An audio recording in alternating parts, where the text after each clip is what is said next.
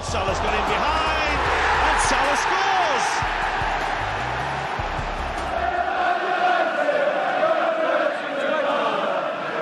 Gomez punches it clear. Trippier again can deliver. And he does. Son's there! And he's won it! Heung-Min Son right at the end has won it for Tottenham. Would you believe it? Look at the celebrations. Look at the scenes.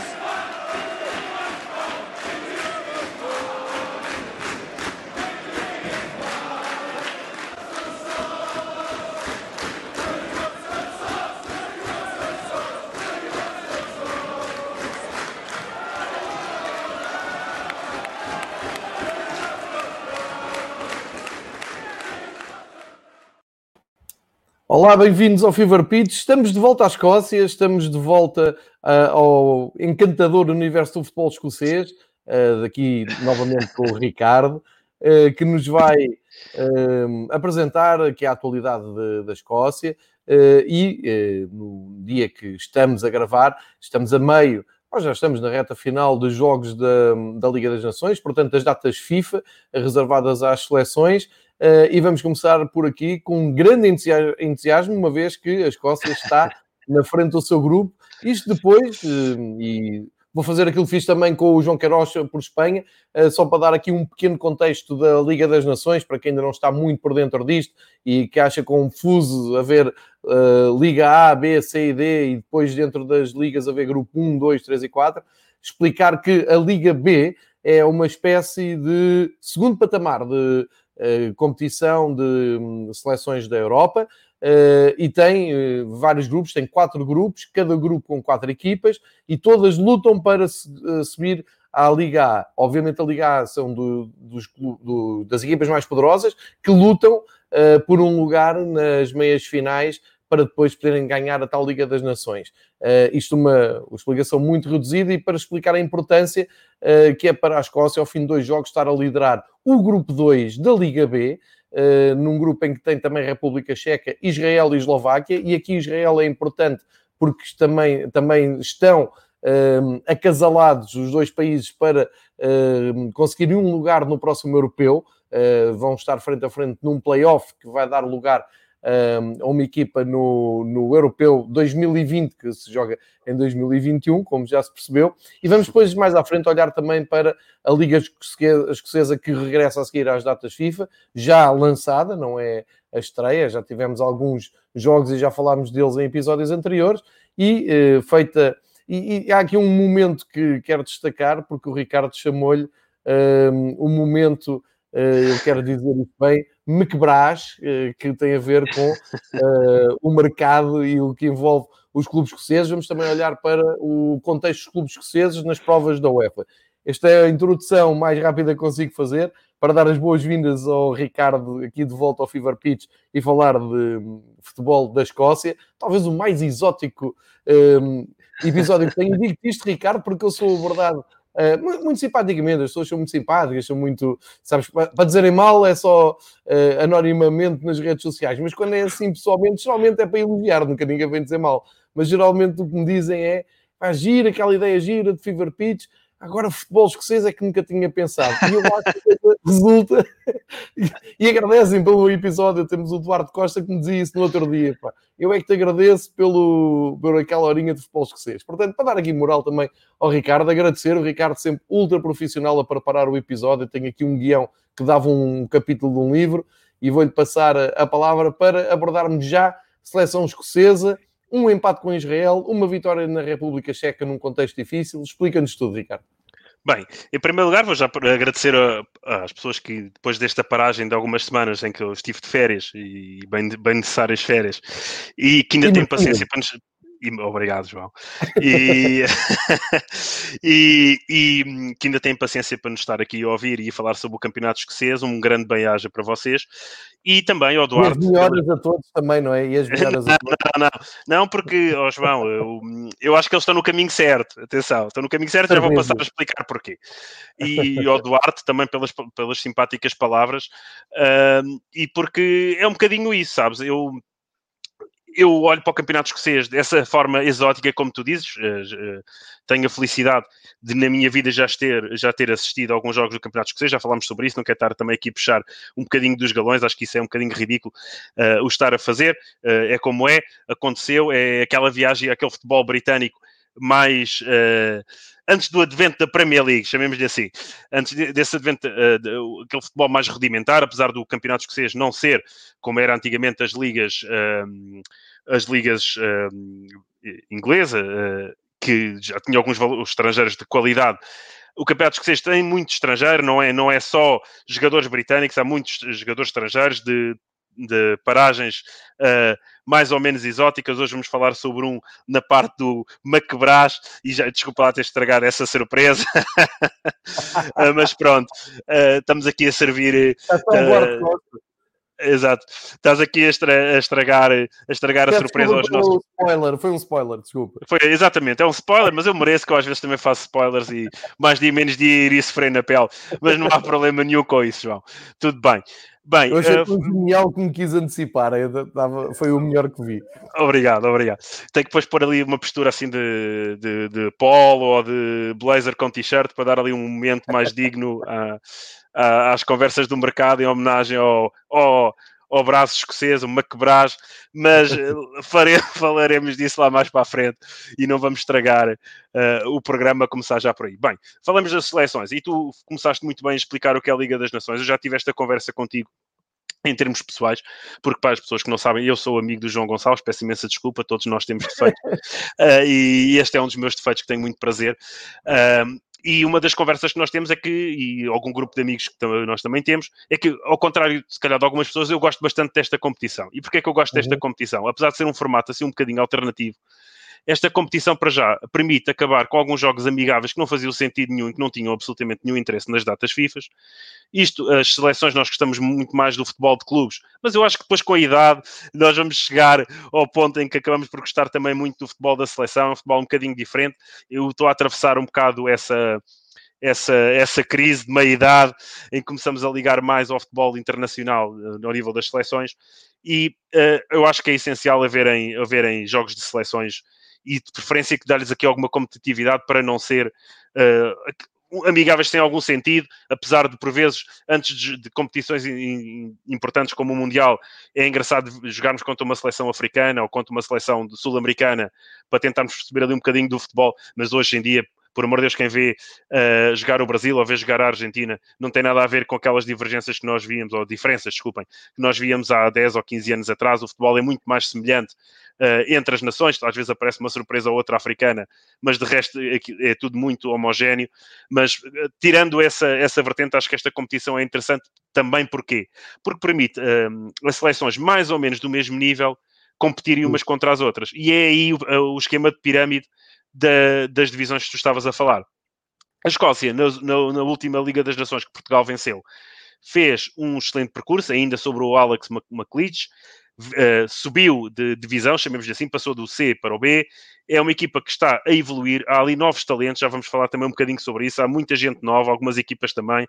Vamos falar um bocadinho também uh, sobre o Aberdeen, que é um desses casos uh, que é um misto de uma equipa com muita gente jovem e alguns veteranos, mas uh, já lá chegaremos, para gáudio dos nossos uh, ouvintes que sejam adeptos do Sporting. Mas um, ehm, a verdade é essa, a competição atrai-me exatamente por isso. Não vemos grandes goleadas, vemos equipas mais ou menos da mesma, do mesmo gabarito jogarem umas contra as outras. Há jogos, entre aspas, maiores e acho que é uma competição bem desenhado e interessante para preencher estas datas FIFA, muito mais interessante do que esses jogos amigáveis que por vezes não atraem público, não atraem competitividade. E apesar de neste momento de ser, uh, digamos, uma, uma segunda competição, chamemos assim a Liga Europa da UEFA, mas eu acho que está aqui uma competição interessante e quiçá, e já tive essa conversa também contigo com outros amigos nossos, quiçá será um embrião uh, para o futebol internacional ao nível dos clubes mas uh, lá chegaremos uh, se, se, ainda estivermos vivos e se ainda acompanharmos futebol e de preferência com o público, uh, lá, lá chegaremos a essa discussão lá mais para a frente. Posto isto, falar um bocadinho da, da, da prestação da seleção escocesa nestes dois jogos da Liga das Nações, como tu bem disseste, a Escócia segue isolada no primeiro lugar de um grupo em que poderia ser só uh, a Escócia, Israel e a Checoslováquia. Neste momento, a Checoslováquia são dois países, já há alguns anos para cá. Para os mais antigos como nós, ainda vimos a Checoslováquia jogar. Agora já é a República. Hã? Do Skuravi. Exato, eu ia dizer o Skuravi, o recordista da máquina de esforço uh, do, do estádio de Alvalade, para, para os mais, não, se, não sei se recordam disso, desse momento do Pedro Santana Lopes quando era presidente do Sporting e era o Securavi, grande contratação, um remate ao posto em chaves, fantástico. Bem, adiante. Uh, começamos a falar da seleção escocesa.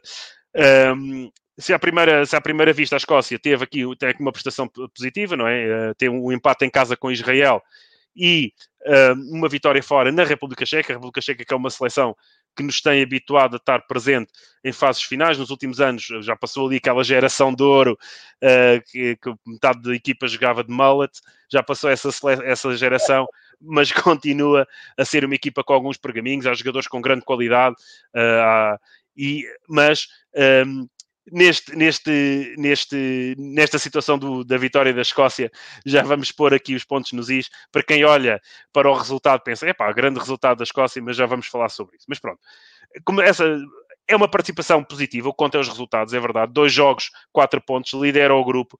Começa com o empate em Israel e a vitória fora, depois na República Checa. Agora, o busilis da questão aqui é a República Checa, e isto vai ser uma constante nos próximos meses, desengane-se quem julga que não vai ser assim. A República Checa foi uma seleção que foi muito afetada uh, por situações de Covid após o jogo frente à Eslováquia. Ou seja, a seleção da República Checa que aparece frente à Escócia é quase uma seleção da República Checa B, onde nove dos titulares nunca tinham sido internacionais pela República Checa. Com isto tudo, e é bom para, para, vermos o patamar em que a seleção escocesa está, uh, uh, epá, mas diria uh, que está aqui numa fase que já vem de algum tempo para cá, algum rejuvenescimento, a seleção escocesa põe-se começa o jogo a perder contra esta, esta rapaziada checa que provavelmente nunca jogaram uns com os outros. Parecia, olha, vamos ali buscar os que estão disponíveis para jogar aqui este amigável, para dar. Parecia, faz lembrar aqueles jogos que Portugal disputava nos Estados Unidos, que jogavam em quase em torneios indoor para dar internacionalizações ao, ao Vado do Marítimo e coisas assim do género.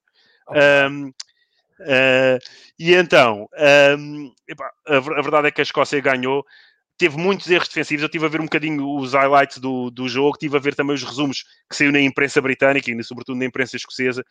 Mas que o melhor campo foi o Marshall, o guarda-redes da Escócia. Exatamente, é isso que eu ia dizer. Ou seja, a Escócia dá é uma vitória, o melhor é o guarda-redes, ainda levaram com bolas na, na, nos postos e na trave, antes de conseguir dar a volta ao resultado, com o, o, um gol é de penalti do Ryan Christie, que já tinha marcado também de penalti frente a Israel, e um gol do Dykes, que é aquele ponta de lança que falámos aqui há uns tempos atrás, que estava no Livingston e agora já está ao serviço do, QP, do QPR. Ou seja, uma vitória sem dúvida, mas daquelas vitórias que sabe a pouco. Contra Israel, que, curiosamente, e como tu bem referiste, vai ser o adversário que a Escócia vai defrontar no playoff para o europeu e depois, se passar Israel, ainda leva com o osso duro de roer da Noruega ou da Sérvia, que são duas equipas que já estão num patamar uh, superior. A Noruega agora também está numa fase, e nós recordamos sempre daquela Noruega uh, dos anos 90, Mundial de França, etc. Uma boa Noruega que depois passou aqui por uma fase de menos fulgor e agora está a aparecer. Alguns já são filhos desses jogadores dessa altura. Estou a brincar com o Alf Angeland é anterior a isso, mas o, o Fit, que agora é uma máquina de marcar golos uh, pela Noruega, já são jogadores, já são uma nova geração. O futebol nórdico também é um futebol muito interessante. Eu também é uma liga que eu gostava também de explorar um bocadinho mais. Não sei, não tem tempo para tudo, mas essas ligas nórdicas, a Suécia, a Noruega, mesmo a Dinamarca, vão gerando alguns talentos para quem estiver mais atento. E é futebol que já, eles têm condições de treino, têm condições de trabalho, bons estádios, são, são, é um futebol também interessante, é um futebol um bocadinho emergente, mas voltando à Noruega, é uma seleção, e e também estamos recordados, e já agora também falando um bocadinho, eh, não é um país nórdico, mas está ali na, na mesma, na mesma não é um país escandinavo, chamemos-lhe assim, mas é nórdico. A própria seleção da Islândia que teve prestações brilhantes e muito bem conseguidas nas últimas competições internacionais, portanto, há ali um novo fulgor destas, destas nações e um, parece-me um osso muito duro de roer e a Sérvia dispensa qualquer tipo de, de apresentações. Toda a gente sabe a qualidade. Um grande osso duro de roer para a Escócia, se entretanto passar Israel. Mas pronto, voltando ao jogo de Israel, de Israel, e não me querendo estar aqui a atrapalhar, a Escócia empatou um igual, começa a vencer até com o gol de Cristo e novamente penalti à semelhança do, do gol frente à República Checa, mas depois deixa-se empatar aos 73, aos 73, quase ali no final do, do cair do pano, 20 minutos antes do fim do jogo, com o gol do veterano Zahavi, o Eren Zahavi, que para quem tiver assim recordado e quiser ter alguma paciência para pesquisar, vão, vão, vão se recordar porque este nome uh, eh, claro, obviamente ligamos sempre ao Pinis à Ávia ou agente de jogadores, mas este nome também me fez pensar em alguma coisa e fez-me recordar e pesquisar que já esteve ligado uma, como possível reforço do Sporting, alguns 2010, 2011, portanto já estamos a falar há 11 anos atrás ou 10 anos atrás, Uh, ou seja, é um veterano jogador, já tem 30 e tal anos, joga na China. Na altura estava, salvo erro, no Apoel, um, um, um dos Apoels, que são para aí 10 Apoels na primeira divisão. Há muitos Apoels, que todas as semanas o Apoel joga contra o Apoel. Uh, na, na, na, no campeonato israelita, mas um, ou seja, é um resultado também ali em casa que eu diria que os adeptos da Escócia eh, procuravam um resultado superior ao que foi, ao, ao que foi obtido. Depois uh, vão à República Checa, levam com este bombom da, da seleção checa estar completamente desfalcada, mas mesmo assim é um resultado de 2-1, entraram a perder contra um grupo de rapazes que nunca tinha jogado junto. Vêem-se ali um bocadinho nos apuros, há muita crítica ao processo defensivo da seleção escocesa, mas conseguem a vitória, são os três pontos, os jogadores muito aliviados, há declarações do, do Robertson, do teu Robertson, uh, do Liverpool, a pedir apoio à seleção, vê-se que está ali numa fase de transição, muita gente nova também a aparecer, o futebol também está um bocadinho a melhorar uh, na Escócia com as equipas escocesas, mas também já vamos falar um bocadinho sobre isso, apesar da prestação do Celtic na Europa não ter sido brilhante nas últimas duas temporadas. Mas é preciso aqui alguma paciência. Depois de toda aquela confusão da saída do Alex McLeish com problemas de saúde, aparece o Steve Clark como uh, o treinador ou manager, chamamos assim, da seleção escocesa e parece-me aqui que o próprio uh, Steve Clark ainda se encontra aqui um bocadinho baralhado uh, Sim, da forma como armar esta equipa da Escócia. Sim. Falar nisso, quero falar do, do, último 11 da, da Escócia e na, naquele esquema que eu arrisco dizer que é um sistema que agora é muito procurado pelos treinadores que, eh, quando acham que estão ali bem alimentados nas aulas, e o Andrew Robertson, o, o meu, como tu disseste, por jogar no Exatamente. Liverpool, é um ótimo lateral esquerdo, se não um dos melhores de, do mundo nesta altura. Uh, e depois ele consegue pôr também o Liam Palmer do lado direito e chama para uma linha de três atrás o Scott eh, McTominay, o McMina e o Liam Cooper. E faz ali uma linha de três lançando o, os alas. Depois com o Kenny McLean ali à frente a tentar fechar e partindo a equipa quase em dois, o Landon Dykes e o Ryan Christie na frente com o Stuart Armstrong e o John Fleck atrás. Isto é uma maneira muito simplista de olhar para a equipa, mas é uma maneira interessante de ver que taticamente a Escócia está uh, a tentar inovar. É um pouco isso que tu, tu falavas do treinador à procura do melhor esquema. Eu não sei se isto é muito influenciado ou não pelo facto de ter bons aulas, nomeadamente o Robertson, e libertá-lo para fazer, ficar, ganhar ali um corredor quase toda a conta dele. Uh, se é um pouco também tentar equilibrar a equipa uh, de uma fase defensiva que acho que tem muitas críticas, tentar ter ali aquele equilíbrio, porque sem bola a Escócia acaba por fazer uma linha de 5 com o Kenny McLean à frente a fechar. É, é por aqui ou tu achas que Sim, é a... eu acho diferente? Eu acho, e, e, vamos olhar aqui um bocadinho para as coisas e vou tentar também dar aqui algum contexto para quem eu sei que de certeza que há muita gente interessada no que eu vou dizer acerca do, da evolução tática sobre, Steve, sobre, a batuta do Steve Clark, mas vamos primeiro começar a olhar aqui para estes dois jogos e depois uh, falaremos um bocadinho também sobre isso, mas é um bocadinho o que tu estás a dizer, João. Ou seja, o que é que eu vejo aqui de um jogo para o outro?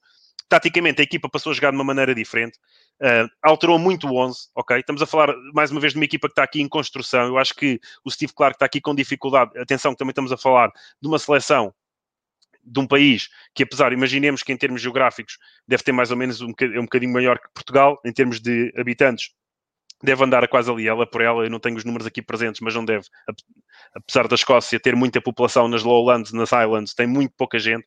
Portanto, em termos de população, eu devo que não deve fugir muito uh, aos nossos números. Agora, em termos de recursos para jogar futebol, a Escócia tem muita, muito, muito menos do que nós. Ou seja, o que é que eu quero dizer com isto? Quero dizer que, enquanto, e fazendo aqui o paralelismo com alguma facilidade, enquanto o selecionador português, neste caso o Fernando Santos, eu sei que ele não vê jogos, mas uh, se quiser, um, se quiser uh, ir buscar rapazes ao sub-21, tem ali um viveiro em que tem muita, muita matéria onde pode ir buscar. E tem jogadores portugueses de qualidade que às vezes são chamados, às vezes não são chamados. Muito também depende dos momentos de forma, como é óbvio. Ainda agora tivemos o caso da situação do Pizzi, que terminou a época no Benfica com um momento de forma depauperável e, um, apesar de, pronto, de, estatisticamente ser um dos melhores jogadores do campeonato, mas na minha opinião, os últimos jogos, e para quem viu com alguma atenção, a forma do Pizzi já não é aquela forma e aquele fulgor que demonstrou no início da época, mas o Fernando Santos poderia sempre ir buscar o Pizzi caso tivesse uh, com um, curtos recursos ou caso tivesse jogadores ilusionados, etc., nem que fosse para depois entrar e dar ali algum toque de qualidade que o Pizzi obviamente tem. No caso da Escócia é mais difícil, porque o, para já os recursos são menos, depois a qualidade dos recursos também é menor e eu percebo que é um trabalho, e aí nós temos também que olhar para as coisas como com olhos de ver, que é um trabalho muito difícil de um selecionador de, de uma equipa desta dimensão, com, e convém não esquecer, com os pergaminhos históricos que a Escócia teve, porque a Escócia até ao Mundial, salvo erro de França, 94, estava, se olharmos para os Mundiais, esteve presente em quase todos. E quando era uh, muito é o apuramento, era muito mais difícil. Sim, exatamente, exatamente. Aliás, a Escócia está presente, nós já falámos sobre isso neste programa, naquele europeu, célebre europeu da Dinamarca, em que estavam presentes oito seleções. É verdade que a Europa era menor, o, estava a cair uh, o Bloco de Leste, mas, uh, aliás, a, a, União Soviética já não participa como União Soviética, é Comunidade Independente das Nações, seja é. lá uh, se, o que é que isso significaria na altura, CIE ou CIS, mas, um, e houve todo o problema na Jugoslávia, que depois levou, que só aí já são mais de quatro ou cinco países, que depois levou à participação da Dinamarca, mas a Escócia está presente nesse europeu. E desde então, aí... O Mundial 82, mesmo aqui ao lado, Portugal não conseguiu o apuramento para ir aos vizinhos sim, sim. Sim, fantástico. É uma seleção que está presente, o Mundial dos Estados Unidos presente, uh, uh, salvo erro, agora, agora perdi-me um bocadinho. Mas México 86 de certeza, Itália 90 de certeza, uh, Portugal e Itália não esteve. Um, Estados Unidos, eu tenho ideia que a Escócia também esteve presente, mas estou, agora estou na dúvida e não quero estar aqui a teimar. E portanto, sei que a Inglaterra não esteve, mas a Escócia não tenho a certeza. Mas não vou, não vou estar aqui, se calhar, a cometer uma gafe e depois já sei que depois nas redes sociais não nos perdoa. Mas olhando, olhando para aquilo que estávamos a falar, ou seja, o 11 de um jogo para o outro também altera. O Marshall teve na baliza em ambos os jogos, parece-me o titular indiscutível, uh, jogador do Derby County esteve no dos Estados Unidos, falhou. Falhou, então pronto, falhou a Escócia e a Inglaterra, a Irlanda esteve presente. Mas não foi. A Irlanda, a República, exatamente. Foi o único representante das ilhas, a, Irlanda, que até faz uma excelente carreira no Mundial dos Estados Unidos. Muito obrigado por, por esse update, João. Wikipédia. exatamente. Uh, lá está, a Escócia que teve marcha nos dois jogos, depois, eh, e frente depois passa de um. Tem sempre, desculpa, tem sempre uma linha de três homens recua, uh, mais recuados, aquela espécie de três centrais. A linha de três, não são três defesas centrais, mas são três defesas no Sim, exatamente, central. exatamente, exatamente. Pronto, o Scott McTominay, o.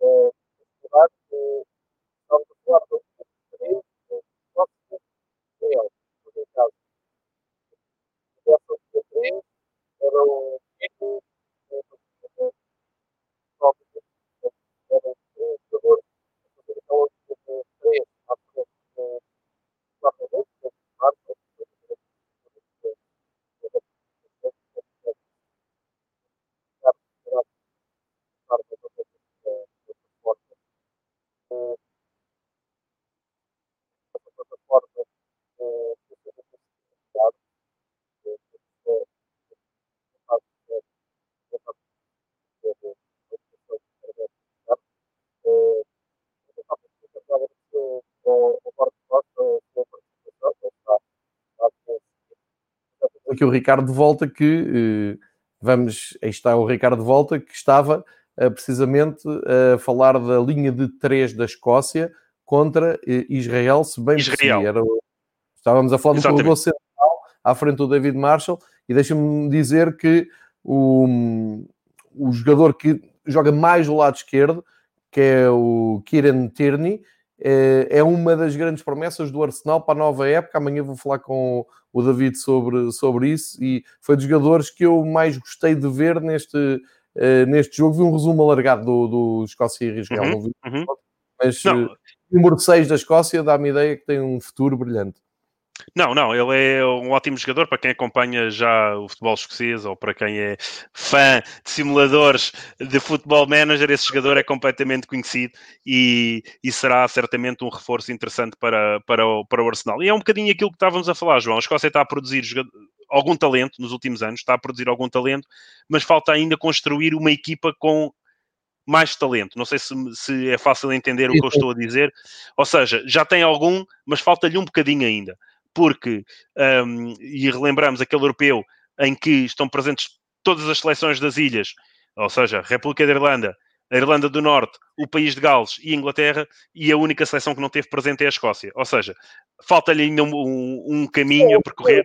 Ricardo, o Euro 2016. Sim, correto. Falta-lhe ainda um o prato a porem lá bandeiras da Escócia a dizer para eles não se sentirem fora do torneio. Isso foi um grande momento. Isso é daquelas coisas que apaixona qualquer eh, fã de, de futebol internacional, à semelhança de uma de futebol internacional das Ilhas Britânicas. Eles, eles têm aquela expressão que eu gosto bastante, e nós em Portugal, uh, se calhar, não temos uma expressão que, que Uh, simboliza aquilo que eu te vou dizer, que é o banter, ou seja, aquela brincadeira, aquela gozação. Nós dizemos o gozar, mas não é o gozar como nós dizemos, é, é um gozar mais uh, de brincadeira. Uh, eu acho que em, em, português não há uma expressão. Nós temos a questão da, da, da, palavra saudade, eles têm o banter, que é uma expressão que alberga esse tipo de brincadeira, esse tipo de provocação de brincadeira e, e, obviamente que sempre que há estas competições há sempre palco para, para entrarem por aí. E é, é um bocado que, que tu estás a dizer, uh, ou seja, uh, uh, o que estávamos a dizer, a Escócia tem aqui que evoluir, está certamente que vai chegar a esse patamar, há, há ali uma preocupação, a Federação está à procura do que tem que ser. E lembro que num dos primeiros programas, um, um, dos nossos ouvintes questionou o que é que poderiam fazer para evoluir, e a receita que eu dei uh, é a receita mais óbvia e diria que é a receita que a Escócia vai ter que seguir, é esse caminho das pedras que também a Inglaterra seguiu, que é uma aposta forte na formação. As seleções inglesas de jovens antigamente nem contavam para o Totobola, hoje já estão nas discussões das competições, e a Escócia vai investir exatamente para conseguir fazer a mesma coisa, numa, com uma limitação tanto de, em termos financeiros, que tudo isto obriga eh, investimento em, em, infraestruturas e tudo isto obriga também a alguma organização. Agora, em termos de investimento, eles, porventura, vão estar aqui com algumas limitações que os ingleses uh, não têm, mas também em termos de organização, eles são muito competentes. Uh, a Escócia tem, e por natureza, eh, Epa, e, e, e, desculpa puxar aqui um bocadinho, nós vemos grandes treinadores uh, escoceses a dar cartas na Premier League, ou no, na história da Premier League, vá, digamos assim. Uh, portanto, nota-se que há aqui uma predisposição uh, quase natural para, para a gestão. E tem sido alguns exemplos ao longo da história eles são muito organizados, eu acho que vão dar a volta a isto. Agora um, falta um bocadinho de talento e que esse talento vai aparecer e vai vir, vai vir das bases. Mas voltando ao que tu estavas a dizer, essa linha de três defesas, chamemos-lhe assim, depois com os laterais, que um é um lateral de raiz, o outro é um médio, andam ali a fazer o corredor. Um, ou seja, o Terney, do, que é o, o, tal jogador do Arsenal, do lado esquerdo, e depois o Liam Cooper do Leeds. De, de, base até é defesa esquerda, ele, ele jogou ali numa Exatamente. linha mas também a, a poder é compensar o Andrew Robertson. Exatamente, o Andrew Robertson depois a fazer o corredor de esquerdo e, um, e o Liam Cooper uh, do Leeds, isto, isto frente. Um, desculpa, eu agora baralhei. Um, o Terney jogou. O Terney jogou frente ao Israel, mas depois contra o Liam Cooper jogou já frente à, República, à República Checa, exatamente. exatamente. Depois o, o Andy Robertson jogou sempre, sempre Exato. na esquerda, e de lado direito é que ele, é que ele alterou um bocadinho. Frente a, a Israel, jogou uh, o James Forrest do Celtic, que é um médio, jogou ali a fazer essa posição, e Exato. frente a, a, ao Cheque, jogou o Liam Palmer do Sheffield Wednesday do Championship inglês. Depois, curiosamente, passa ali de um duplo pivô frente a Israel, dois médios uh, dois médios centro, o Callum McGregor do Celtic e o Ryan Jack do Rangers, para três médios, ou seja, eu acredito que quando há o jogo frente aos checos, o Steve Clark já saiba que esta equipa checa é Não uma parece. equipa checa uh, mais fraca, mas apresenta na mesma um trinco, uh, que é o Kenny McLean do Norwich a jogar a trinco, depois com o Stuart Armstrong e o John Fleck do Southampton e do Sheffield United, respectivamente, a jogar ali no meio campo, uh, a médio centro, vá a descair. Depois, mais uma vez, no ataque, passa aqui para três jogadores, se bem que um é o Magino do Villa, que no esquema tático que, que, que, lançaram para o jogo aparece aqui encostado à direita, mas ele é um médio centro, portanto, eu diria que aqui a opção, e foi, foi um bocadinho isso que aconteceu, é deixar a lateral para o James Forrest, que é o, o tal médio que estava a jogar a lateral direito, uh, subir e fazer o, o, o corredor o que é que me parece aqui? Muitas alterações de uma equipa para o, de um jogo para outro, não, não oferece aqui nenhuma estabilidade à equipa, especialmente contra uma equipa, uma equipa checa completamente debilitada. Eu acho que há aqui um erro, um, epá, mas depois é, para nós que estamos em casa é muito fácil julgar e eu tento nunca cair nesse erro.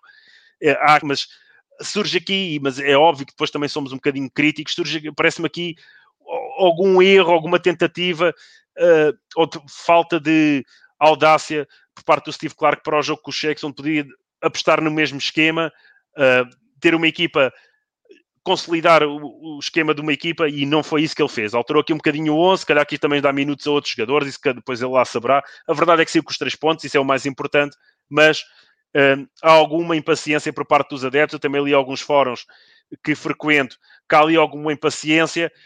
Um, portanto, vamos ver como é que vai correr. Eu acho que aqui não há grande expectativa. Obviamente, para o jogo com Israel, os, os escoceses têm expectativa, mas depois com a Sérvia ou com a Noruega, essa expectativa já baixa um bocadinho e vamos ver como é que vai correr. E isso, salvo erro, são os últimos jogos até final deste ano. Certíssimo. Um, eu estava aqui a, a, consultar o calendário da, da Escócia dos, dos próximos jogos. Uh, a Escócia volta a jogar no dia 8 de outubro com a Eslováquia em casa. Correto. E no dia 11 de outubro uh, joga novamente em casa com a República Checa. Uh, ou seja, este jogo com a Eslováquia deve ser um jogo particular. O jogo com a República Checa. Uh, não, não é, não, não é. É, é Nations League. Nations League é, são ambos Nations League. Precisamente, precisamente. Uh, já, estava aqui, uh, já estava aqui a complicar. Uh, eu, eu, não consigo encontrar a data do Escócia-Israel de, do, do, tal jogo que é do playoff para o europeu do próximo, do próximo ano. Ou seja, sabemos que a Eslováquia e a República Checa vão à Escócia em outubro, 11 e 14, já o disse aqui, jogos a começarem. Uhum. Um, os dois jogos que provavelmente vão ter transmissão na Sport TV um, para Portugal. Depois, no dia 15 e 18 de novembro, a Escócia vai à Eslováquia e a Israel. E pelo meio falta o jogo com Israel para uh, o tal playoff, que eu não tenho aqui a data, vou tentar uh, descobrir para ainda uh, avisar e, e, nós vamos acompanhar ao longo das semanas este andamento da, das seleções. Ou seja, visto tudo o que está na, nas seleções, já agora deixa-me só complementar a informação. Dizendo então que neste grupo da Escócia temos a Escócia a liderar. Talvez não fosse expectável no, logo de início, porque realmente a República Checa, como o Ricardo disse, era favorita, mas a verdade é que com dois jogos temos a Escócia 4 pontos, República Checa 3, Israel 2, Eslováquia 1. Recorde que o vencedor do grupo segue direto para uh, o patamar mais alto desta Liga das Nações, é muito apelativo, porque aí tem acesso depois a poder lutar uh, pelo, pela taça. E o último descerá um, ehm, ao, ao alinhamento C, à Liga C, Uh, e ficará bem mais longe então das melhores equipas. E terminando o capítulo seleções, só uh, sublinhar que tudo o que o Ricardo disse sobre esta prova, eu um, ehm, compartilho em absoluto, acho que é uma excelente ideia, porque acho penoso naquelas provas de, de qualificação para o Europeu e para o, para o Mundial da UEFA, acabam quase sempre por ser os mesmos jogos, os emparelhamentos acabam por ser muito repetidos, porque a UEFA depois também tenta separar aquilo geograficamente, e acho, hum, acho até de mau gosto colocar as equipas que nesta Liga das Nações estão numa Liga D, que torna tudo muito mais interessante, eh, dentro do conceito que é interessante ter Andorra, Ilhas Faroé, Malta, Letónia, San Marino e Liechtenstein, mas estas equipas acho que também têm o direito ao sonho, também têm o direito um, a ganhar jogos, que acho que é muito mais interessante do que colocar o São Marino e Andorra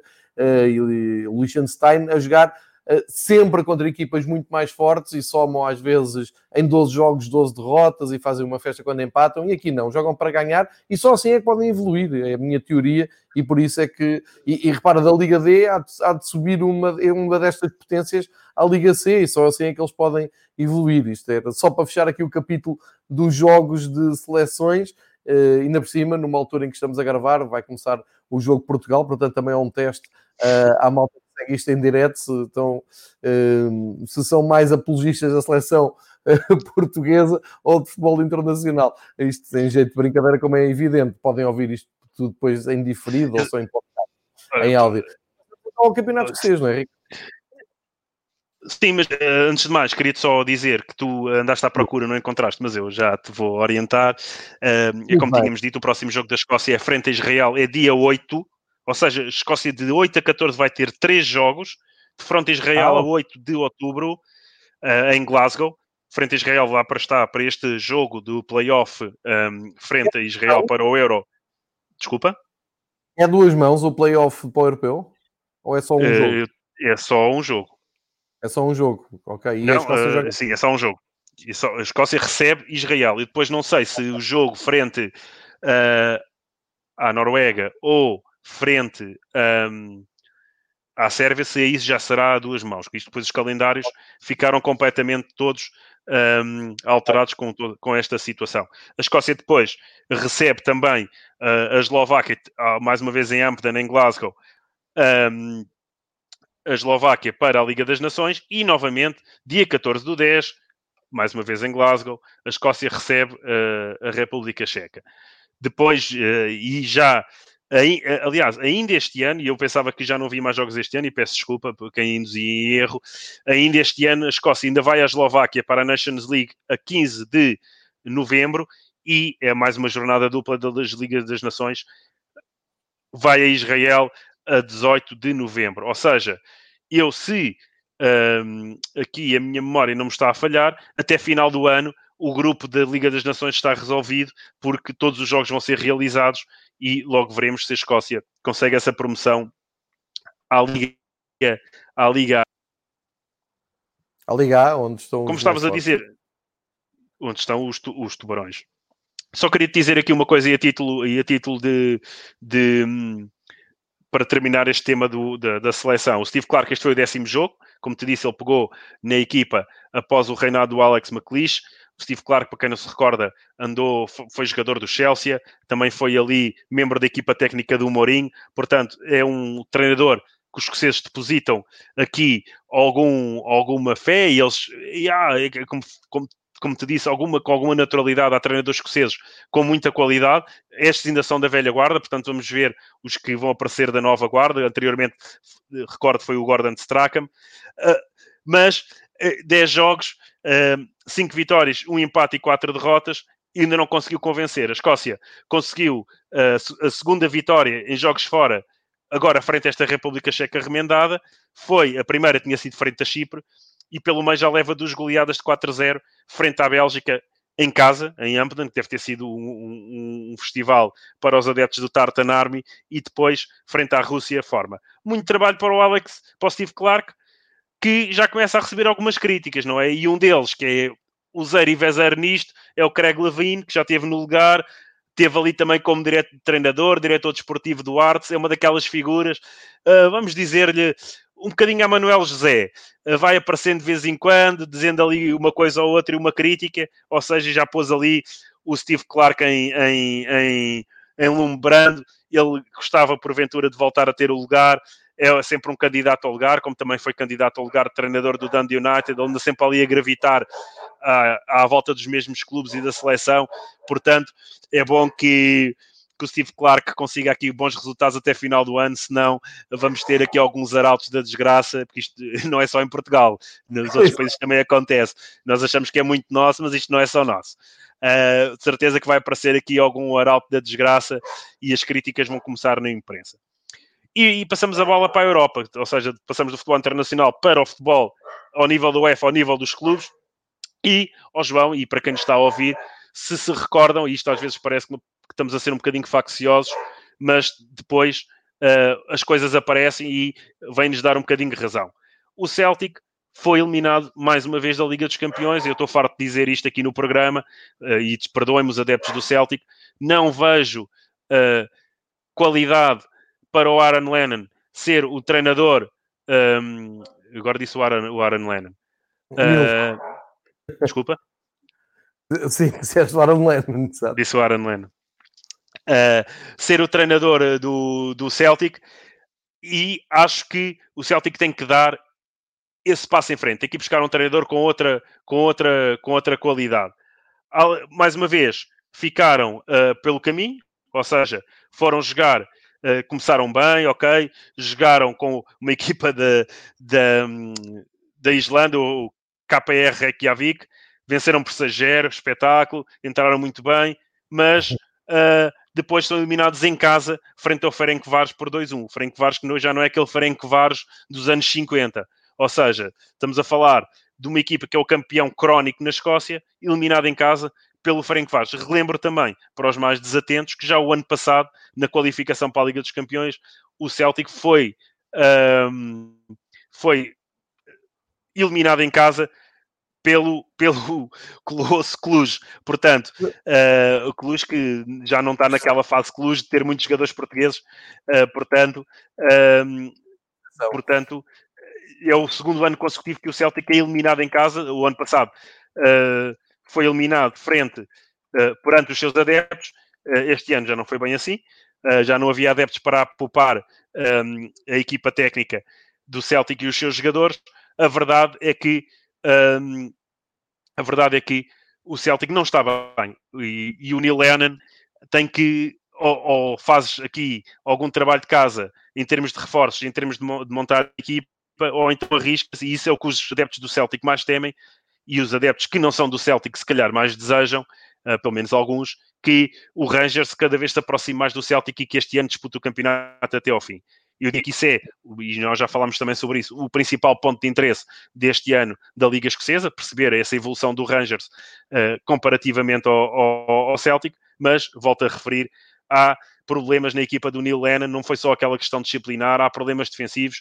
A equipa até voltou bem uh, no campeonato, um, ehm, voltou a vencer depois de, de, de, toda aquela situação do Covid, está-se a aproximar dos primeiros lugares, mas não está bem e tem que se reforçar.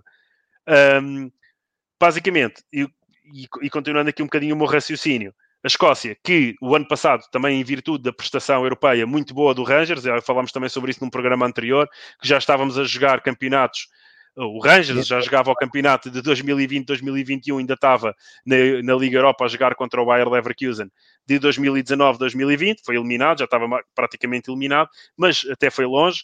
E essas últimas temporadas também já valeram aqui à Escócia uh, subir de patamar na Liga dos Campeões. Vai ter duas equipas na qualificação da próxima época, mas é importante que as equipas escocesas coloquem realmente os clubes um, que as equipas escocesas uh, se coloquem entre os clubes que vão à fase de grupos da Liga dos Campeões. E, e para, para aqui aos mais antigos, que se recordam de grandes equipas do Glasgow Rangers e do Celtic.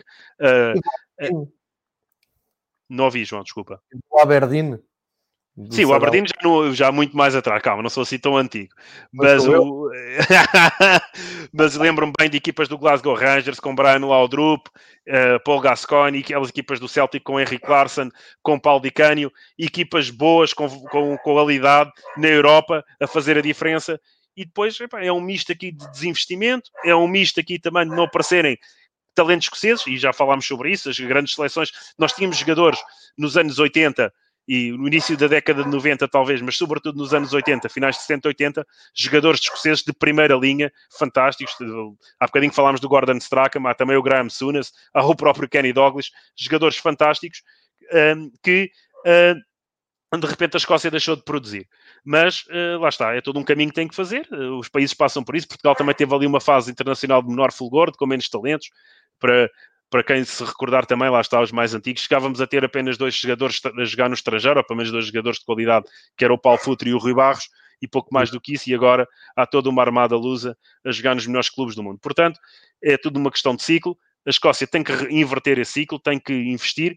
Já falámos sobre isso, não querendo aqui e desculpa lá, agora este desvio, porque vou dar aqui luz à nossa conversa, não querendo aqui estar mais uma vez a, a, a, a bater no ceguinho, mas uh, essa evolução tem que ocorrer, vai ocorrer com naturalidade, porque o talento está lá, a capacidade de organização está lá, mas para o ano é um grande desafio, duas equipas na Liga dos Campeões a ver se os escoceses conseguem lá colocar. Epá, e depois é sempre, são sempre equipas que em casa. Uh, o, Mar, o Marco Ramos, o Marco Ramos que está a seguir uhum. a, conversa, além de dizer que é mais uma bela conversa, portanto, mais um que precisa das melhoras. Obrigado, Marco. Uh, o Marco não, está aqui, um, dá-me ideia que ele até é um bocado adepto do Celtic, se quer, estou enganado, mas ele dá aqui uma opinião que é, concordo com a, com a tua opinião sobre uh, o que tu disseste sobre o Neil Lennon e não o Aaron Lennon. Uh, é um rapaz da casa, mas é preciso mais. Se este ano, mesmo internamente, vai ser bem mais difícil, tal e qual como tu estavas Sim. a explicar, Steven Gerrard a subir a qualidade do Rangers, Uh, não sei se o Marco é fã ou não do, do, Celtic, mas só para pontuar esta concordância com quem te está a ver e ouvir. Sim, é, é, com alguma naturalidade que vejo isso, ou seja, para quem acompanha o futebol escocese e está mais familiarizado, o Neil Lennon já, já tinha passado no Celtic, depois vai para o Ibs, faz ali uma boa temporada no Ibs, Uh, ou boas temporadas no Ibs, é verdade, mas isso, isso, para mim é o nível dele, é esse nível ali do, do Hibernian, é o nível do Aberdeen, é o nível de uma equipa, um Dundee United, talvez se chegar a um patamar superior, é o nível do Art, é o nível para mim do Neil Lennon.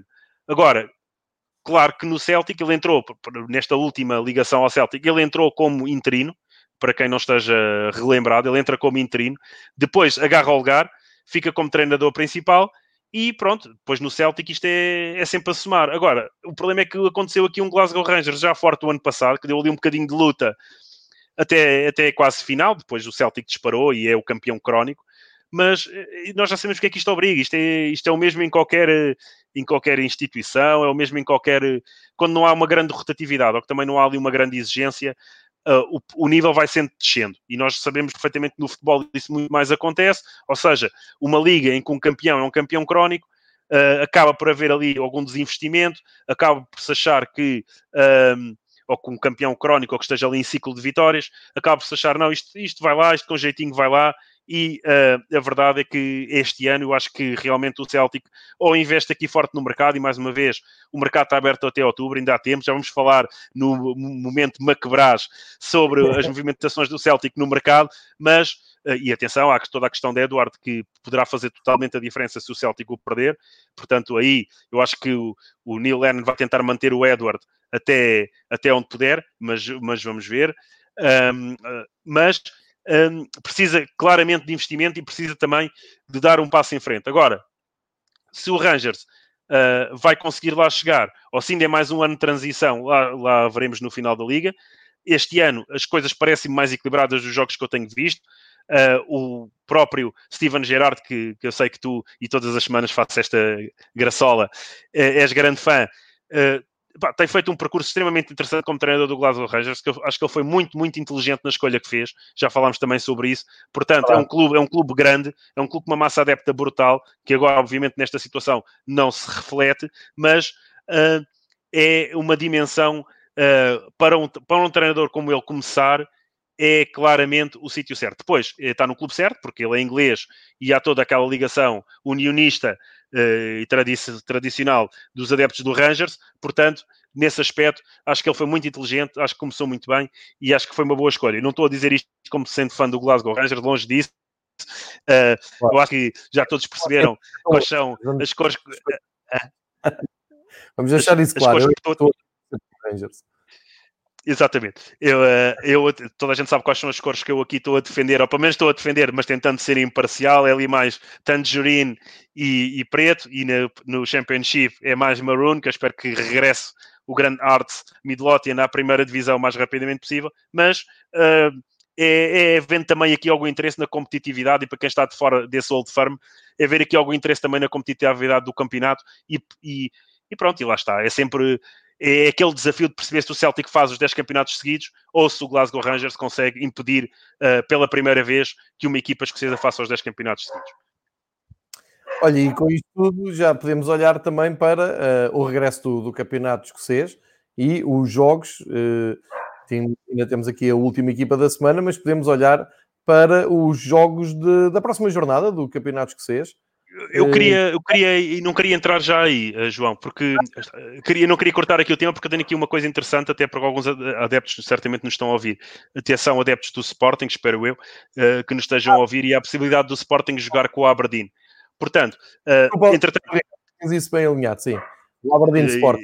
Exatamente. Entre, entre, é possível Aberdeen, Sporting, neste caso Sporting Aberdeen. Portanto, uh, houve os sorteios da UEFA já saíram, o Celtic, aliás, uma, uma curiosidade, e isto não deixa de ser curioso, e para a questão dos pontos das equipas escocesas na Europa, podemos ter aqui um risco que é todas as equipas escocesas nas próximas eliminatórias vão, vão jogar fora, ou seja, o Aberdeen que se ultrapassar o Viking vai jogar com o Sporting em Alvalade, o Celtic que vai defrontar, defrontar o Riga da Letónia ou o Trefiori de San Marino, que nem sei que equipa é esta, Trefiori de San Marino, ou seja, epá, o Celtic tem aqui um caminho que esperemos que seja muito mais simples que na Liga dos Campeões, o Rangers vai defrontar uma equipa do Luxemburgo ou o William II da Holanda, mas não nos podemos esquecer, acho que até foste tu que referiste isso, que o Pedro Caixinha, ao serviço do Rangers, foi eliminado por uma equipa do Luxemburgo, portanto há aqui fantasmas do passado uh, a, a, assombrar uh, o, o, Rangers, e depois o Madroel, que tem um arranque de temporada horrível, muito abaixo do que estávamos à espera, uh, e já vamos falar nisso quando abordarmos o campeonato, vai defrontar o LAC da Albânia ou o Apoel Bershiva de Israel. Ou seja, todas as equipas vão jogar fora, e há aqui esta particularidade do Aberdeen, e é uma pena para os adeptos do Sporting e para os próprios adeptos do Aberdeen, obviamente, este jogo ser sem público, ou pelo menos à partida sem público, porque é sempre bom receber estas equipas que trazem uma massa adepta simpática ao nosso país e trazem aqui uma dinâmica um bocadinho diferente do que estamos habituados. Portanto, o Aberdeen, se ultrapassar este, este Viking, uh, que também já caiu no caminho do Sporting há alguns anos atrás, se ultrapassar este Viking, vai jogar em Alvalade. É uma equipa que tem estado bem no campeonato, tem quatro jogos, três vitórias e a derrota foi logo o primeiro jogo do campeonato, nós falámos aqui no programa, foi uma derrota frente ao Rangers. O Aberdeen bateu-se bem, o Rangers penso que diminuiu sempre ali a partida, mas o Aberdeen demonstrou qualidade. É uma equipa já muito, muito, muito batida, um treinador que já tem muitos anos da Aberdeen, eh, que sabe o que é que está a fazer. É uma equipa que está cada vez mais, mas pronto, há sempre aquele fosso que separa.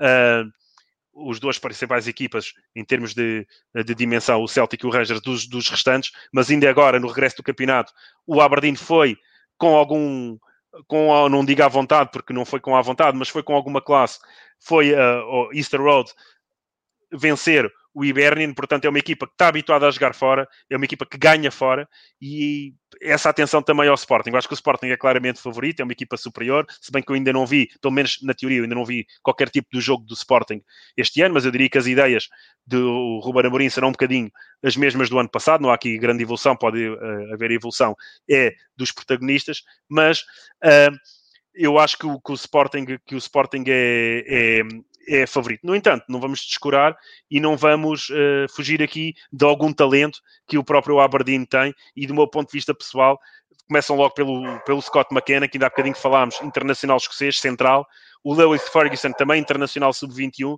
um jogador também com muito talento, o emprestado pelo, pelo Rangers, o Ross McCrory, que também tem jogado em quase todos os jogos, o veterano Johnny Hayes, de 33 anos, que é um jogador que também já tem passado de Aberdeen e voltou agora do Celtic, e obviamente o goleador, o Sam Cosgrove, o inglês, que está no entanto lesionado. Eu agora não tenho presente quando é que são as datas do possível jogo com o Sporting, mas tudo aponta que o Cosgrove só volte em outubro.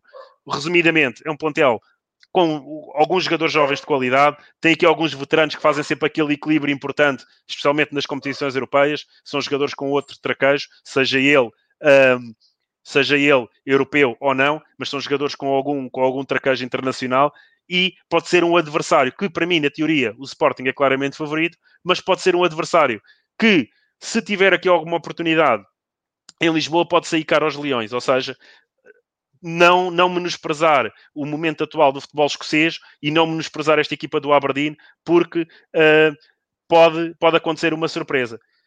Curiosamente, e falando já na ponte para, para o regresso do campeonato, como tu querias falar, e a grande novidade aqui é que, e não deixa de ser curioso, que o Aberdeen, que é uma equipa que, como falámos também aqui no programa, uh, passou a cidade e o clube por uma situação de pandemia em que a cidade foi atingiu os níveis mais altos de, de, de Covid da Escócia, vai ser um dos, dos, jogos de balão de ensaio para o regresso dos adeptos uh, ao Campeonato Escocês e aos estádios do Campeonato Escocês.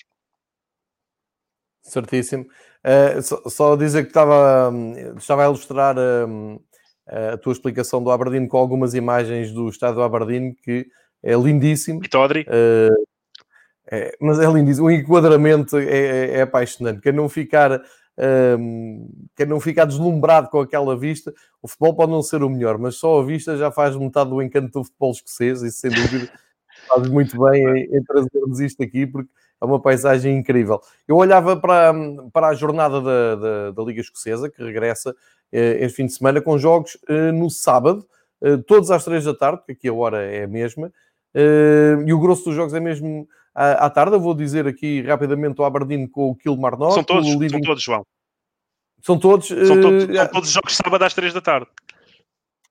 Certíssimo. O que nós temos aqui depois já é o, os jogos do Celtic mais para a frente. Exatamente. Uh, mas pronto, então a jornada é toda sábado à tarde. Não, não, estamos habituados a ver uma jornada de um campeonato toda jogada à mesma é, hora. É, é isso, é isso exatamente. É, aliás, estamos no, na, nas, nas distritais. Uh, portanto, numa, numa, numa liga profissional é, é, mais difícil, e mais uma vez aqui os escoceses a darem-nos aqui alguma lição, também já falámos sobre isso, relativamente a, a, ao publicar dos calendários, já, já a liga já está marcada, jogos à mesma hora, está aqui um gostinho, e é, é esses pequenos pormenores que me, que me apaixonam na, quando, quando nos perguntam, e podes dar essa resposta, João. Uh, Porquê é que acompanhamos este campeonato exótico? Não, este campeonato não é nada exótico. Exótico são os outros. Este campeonato é um campeonato tradicional e à antiga, digamos assim. Exatamente. Uh, Ricardo, olha, olhando para os jogos, o que é que tu destacas de, deste sábado? Temos o Rangers a receber olha, o Dundee United, o Celtic é, vai é ao Rotterdam. Uh, serão os jogos sempre de, de mais de mais interesse, mas olhando para a jornada toda, o que é que se pode esperar desta, um, ehm, desta ronda de regresso ao futebol escocês?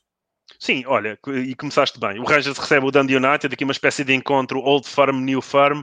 É, o Dundee United começou está bem no campeonato, é uma equipa que subiu divisão, acho que vai estar ali, não vai fugir muito dos nossos prognósticos ali meio da tabela, e quando digo meio da tabela, poderá ser o sexto ou o sétimo, diria, ou seja, é mesmo o meio da tabela, vamos, vamos esperar que seja, uh, e do meu ponto de vista, que seja na parte de cima da tabela, que era, que era uma, um, bom, um bom campeonato já para, para, para uma equipa regressado ao convívio dos grandes, mas é uma equipa que está também ali em construção. Há muita a questão do, da, da falta do Shankland, tem feito muita falta. Ele foi convocado para a seleção, depois acabou por sair da convocatória porque não recuperou. É um, é um goleador, tem feito muita falta aqui à equipa do Dundee United, mas o treinador tem conseguido ir buscar miúdos uh, jovens e já falaremos de um. Uh, de um ex-jovem da cantera do Dundee United ali na parte do Maquebras, mas a verdade é que um, o, o Dundee United tem conseguido dar a volta e consegue ter aqui jogadores que podem fazer uma surpresa. Vamos ver o que é que poderá acontecer. Eu acho claramente que o Rangers é o favorito, somente porque joga em casa, se bem que hoje em dia, estando sem adeptos, com exceção do jogo que falámos do Aberdeen e do Ross County versus Celtic, vão ter adeptos, que vai ser esse teste, vai ser com 300 adeptos em ambos os jogos, neste próximo fim de semana, mas hum, eu acho que o, o Rangers é, é, claramente o favorito, mas não se esqueçam, houve aqui paragem de seleções, jogadores do Rangers chamados à, seleção da Escócia, outras seleções, portanto, vamos com calma que estes jogos a seguir à paragem de seleções acontece sempre algumas surpresas. Depois, perceber aqui entre o Livington e o Ekis uh, quem será o maior candidato à descida, do meu ponto de vista, ou seja, se o Livingston, se o Hamilton Academical, Portanto, para mim são as equipas até agora mais fracas. O Hamilton é sempre um candidato crónico à descida e depois acaba por, por, se salvar. Este ano parece mais difícil, mas vamos ver, porque então está a acontecer a surpresa Motherwell, que vai jogar frente ao Santos Johnston, e também é essa curiosidade, perceber se esta paragem de seleções fez bem ao Motherwell, ou se continua ali com aqueles resultados que em nada uh, espelham a qualidade da sua equipa e a qualidade do seu treinador.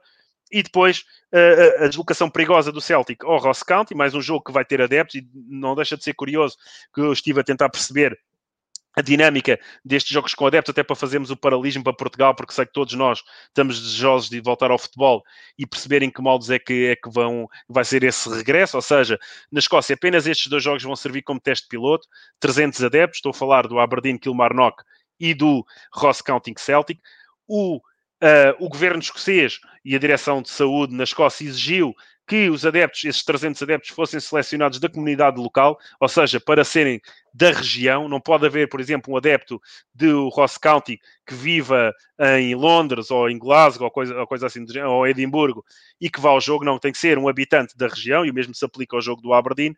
Portanto, ah, há ali alguns cuidados. Eles vão premiar os, os, adeptos que renovaram o season ticket, quando em Portugal nem se fala nisso, pelo menos da realidade que eu conheço, nada, é zero. Os clubes não dizem nada, não nos, não nos informam. Eles lá já deram o passo à frente. Os adeptos renovaram o seu season ticket e os primeiros adeptos a renovar um, vão ser sorteados um, e depois há aqui umas características engraçadas, eles querem manter, não deixa de ser curioso, eles querem manter aqui alguma diversidade em termos de idade, ou seja, vão pôr aqui algumas, alguns patamares, não vai, não, para não cair uh, em tudo adeptos acima dos 60 anos ou tudo adepto abaixo dos 30, eles vão fazer aqui uma espécie de cotas para colocar aqui uma moldura humana uh, dinâmica e não vão olhar para, para beneficiar quem, quem foi o que comprou os lugares mais caros, portanto acho que até é um modelo interessante vão, vão levar adeptos ao estádio com a expectativa que corra tudo bem e que o governo e o governo escocês uh, abra uh, as portas dos estádios aos adeptos, como já acontece em alguns países da Europa. Vamos ver até quando. Mas pronto, esses são para mim os principais destaques e claro, uh, o Ibs que agora vai viajar a, até Paisley, ali perto de Glasgow, para visitar o St. Mirren. Vamos ver Uh, como é que vão reagir e tiveram aqui tempo para pensar sobre isso após a derrota em casa com o Aberdeen, que, é, que para mim é quase aqui um, um, duelo para perceber quem é o, quem é o melhor dos últimos, uh, ou seja, do terceiro lugar para baixo, e o Aberdeen aí saiu-se com categoria, venceu em Easter Road. Vamos ver qual a reação do Ibs. Eu acho que é um jogo, é um jogo tricky, eu já tive uh, no St. Mirren, é, aquele, é um típico estádio britânico, curtinho, uh, fora da, fora da cidade, uma zona horrível, industrial. Esse aí não vale a pena lá ir. Estavas a sugerir ir ao Pitodri. Há também o Arbroad, que é mesmo ali junto ao Mar do Norte. Quem rematar com um bocadinho de força a bola vai parar à água. Uh, mas este aqui não aconselho. É para fujam do St. Mirren, que aquilo não é nada bonito. Mas é um jogo difícil um, e vamos ver como vai reagir um, como vai reagir aqui o, o Ibs depois desta derrota frente ao Aberdeen na última jornada. Certíssimo. Só uh, contextualizar aqui o momento do campeonato escocês. Estão decorridas seis jornadas, vamos para a sétima jornada e o Celtic tem aqui dois jogos já marcados que se vê, quem estiver aqui no YouTube, se vê já marcados para, ainda para setembro, para 16 e para 19, porque o Celtic tem dois jogos em atraso, tem só quatro Correto. jogos disputados uh, e vai tentar vencer esses jogos uh, atrasados para uh, apanhar o Rangers, isto se entretanto ambas as equipas não perderem ponto nestas jornadas, mas vamos para a jornada 7 no Campeonato Escocês, eh, sendo que o Celtic tem os tais jogos eh, em atraso, só para não estranharem de, ver aqui os dois jogos do Celtic a seguir. Eh, e, e agora... O Aberdeen também. E, e, o Aberdeen também, João. O Aberdeen também passou por isso. Aliás, foi a primeira equipa, uh, salvo erro, a ter jogos impedidos por causa do Covid. Também está com quatro jogos e também já está ali a morder os calcanhares ao Celtic e, e, e ao Hibernian, não é? Ou seja, se a memória não me falha, o Aberdeen deve estar com Exatamente, nós falámos há bocadinho, portanto é só fazer as contas, como dizia o António Guterres, portanto estará com 9 pontos, em 4 jogos, 3 vitórias, uma derrota, tal derrota frente ao Rangers. Se vencer os dois jogos que têm atraso, exatamente, se vencer os dois jogos que têm atraso, uh, fará mais 6 pontinhos, portanto já está ali a morder os calcanhares uh, às equipas da frente, nomeadamente ao, ao Iberno. Portanto, não, não aqui não, não descurar, e mais uma vez, depois não digam que não foram avisados, adeptos do Sporting que estejam, uh, estejam a nossa conversa, atenção, muita atenção a este Aberdeen, é um Aberdeen, uma equipa interessante, está ali, uh, está a demonstrar que merece o melhor lugar dos últimos, portanto, uh, tirando o segundo lugar, mas ali o melhor lugar dos que não lutam pelo título, portanto, muita atenção a este Aberdeen. Para fechar, o teu momento preferido, não é? É agora que vais brilhar. Agora imagina as pessoas entrando, não é? As pessoas que estão a entrar ainda no direto e que não sabem o que é que vem aí. Podes brilhar agora. Não, isto é o momento macabraz, ou seja, quando vamos falar aqui um bocadinho sobre a especulação do mercado, mas vamos falar com razão de conhecimento, não é só conversa para as pessoas estarem ali uma hora a ouvir, a falar sempre sobre a mesma coisa. Não. Uh, bem, vamos começar pelo Morelos, também tem sido falado em Portugal para o Porto.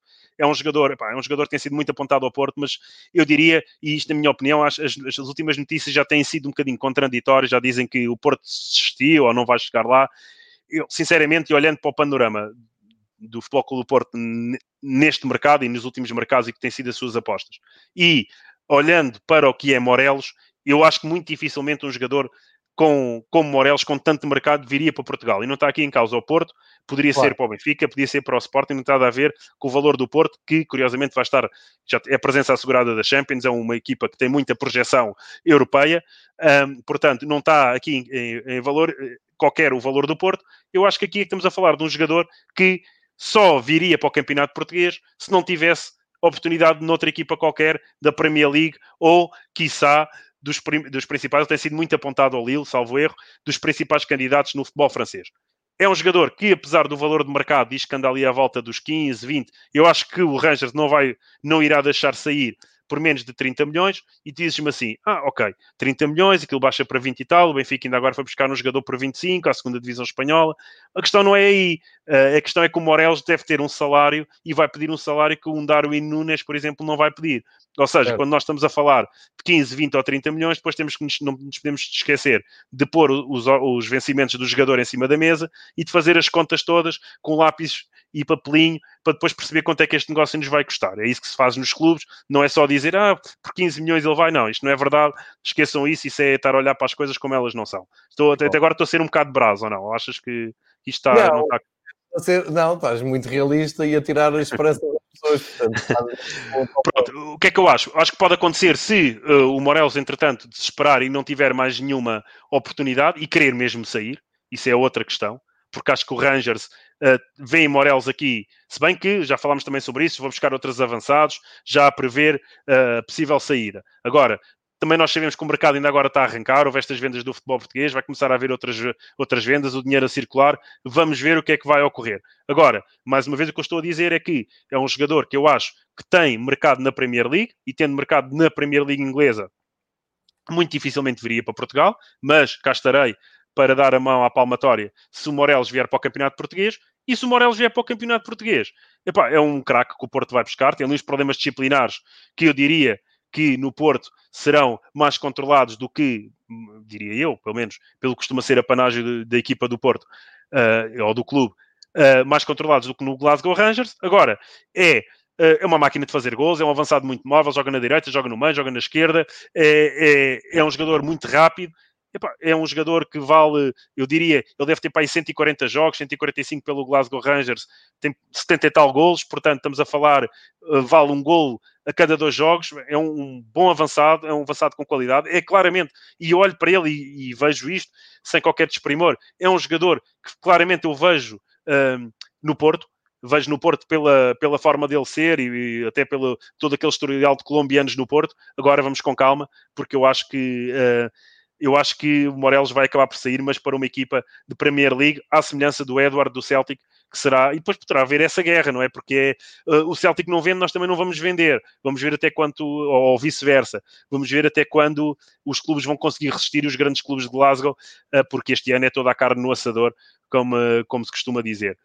Depois, um, fala-se muito, falou-se muito no verão e para os, para os mais atentos, a isto. Uma saída de um lateral uh, escocês para o Bayern Munique, o Aranikey, do Art Midlothian, neste caso não estamos a falar do Premiership escocês, estamos a falar do Championship. A verdade é que parece que o rapaz não vai para o Bayern Munique, vai então para o Bolonha, que estava a disputar com o Celtic a aquisição, lá está, o Celtic à procura de laterais, nós falámos disso uh, há uns programas atrás, que havia aqui muita inexperiência, se bem que isto é um rapaz de 18 anos, mas que uh, o Celtic tem ali problemas nas laterais.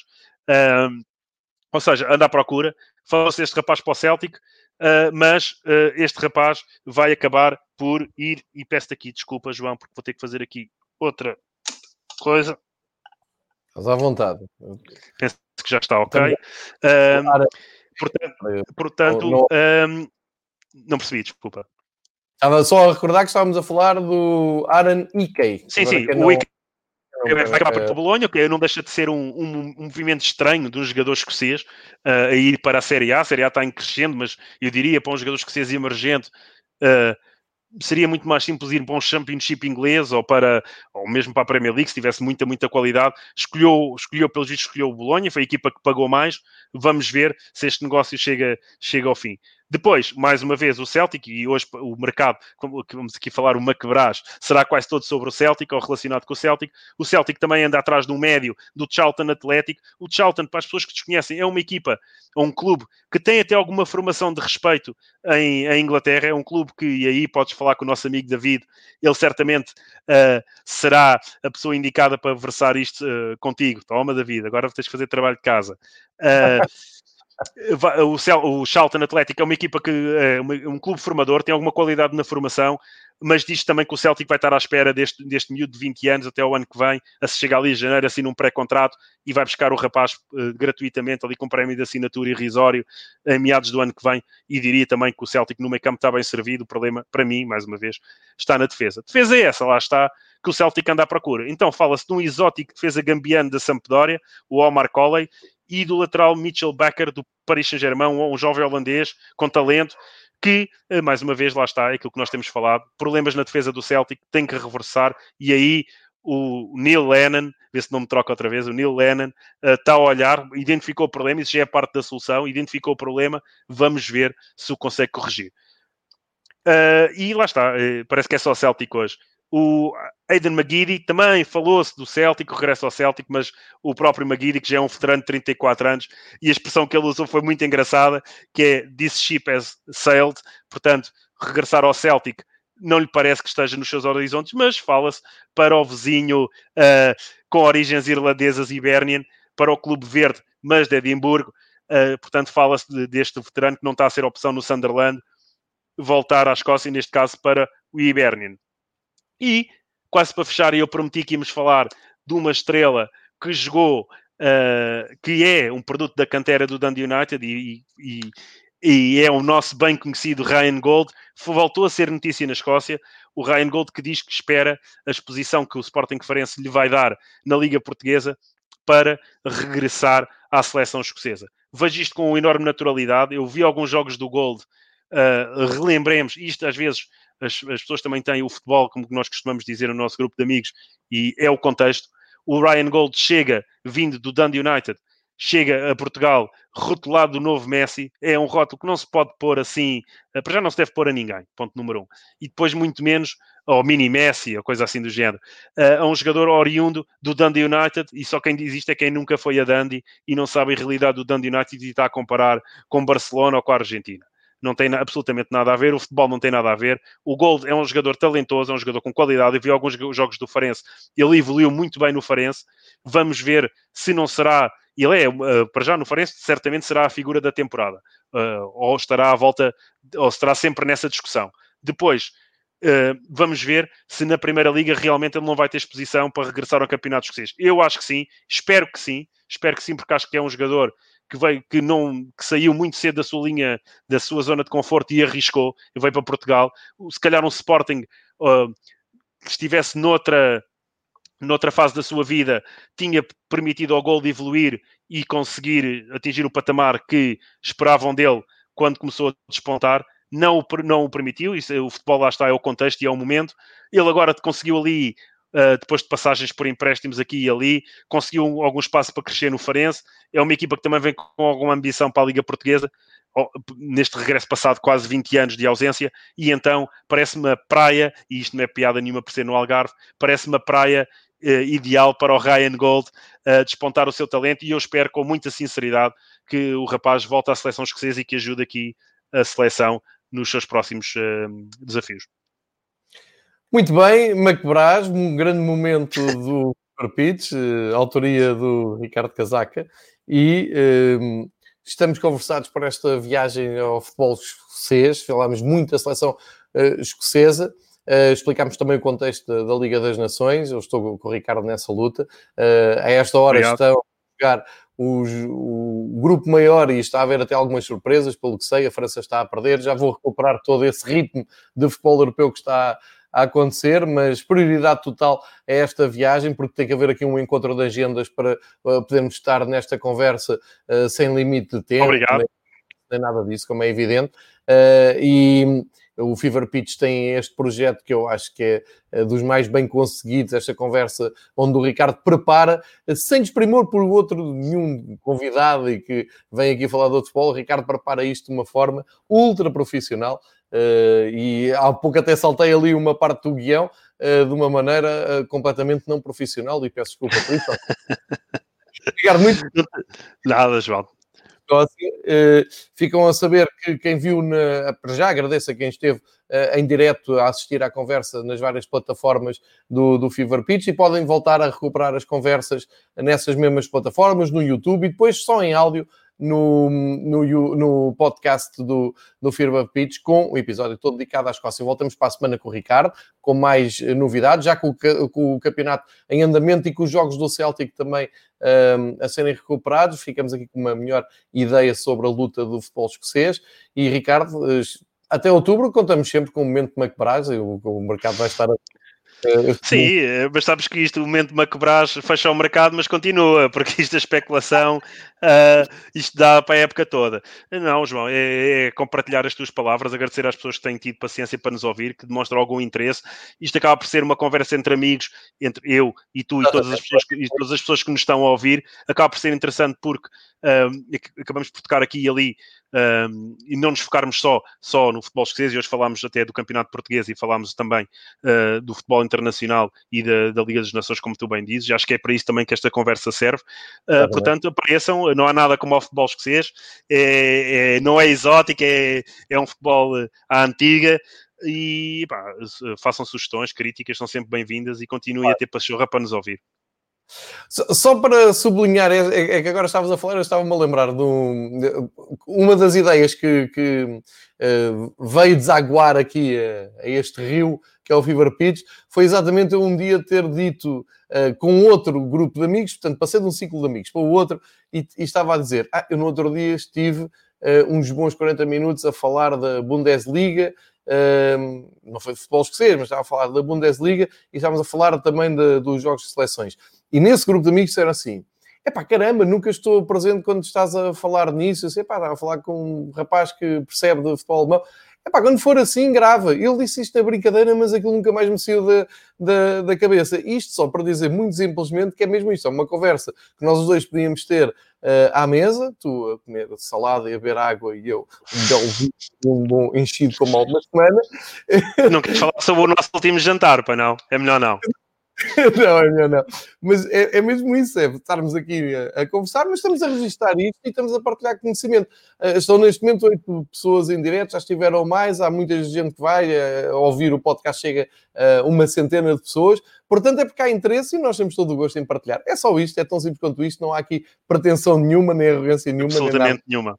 É, é, é, só é, é isso mesmo conhecimento. Epá, e, nós, e nós temos, eh, obviamente, e, e mais uma vez eu, eu, costumo agradecer e todas as semanas uh, faço, faço essa, esse agradecimento, porque sei que até há pessoas que provavelmente, porventura nos estão a ouvir e fazem disso a sua vida.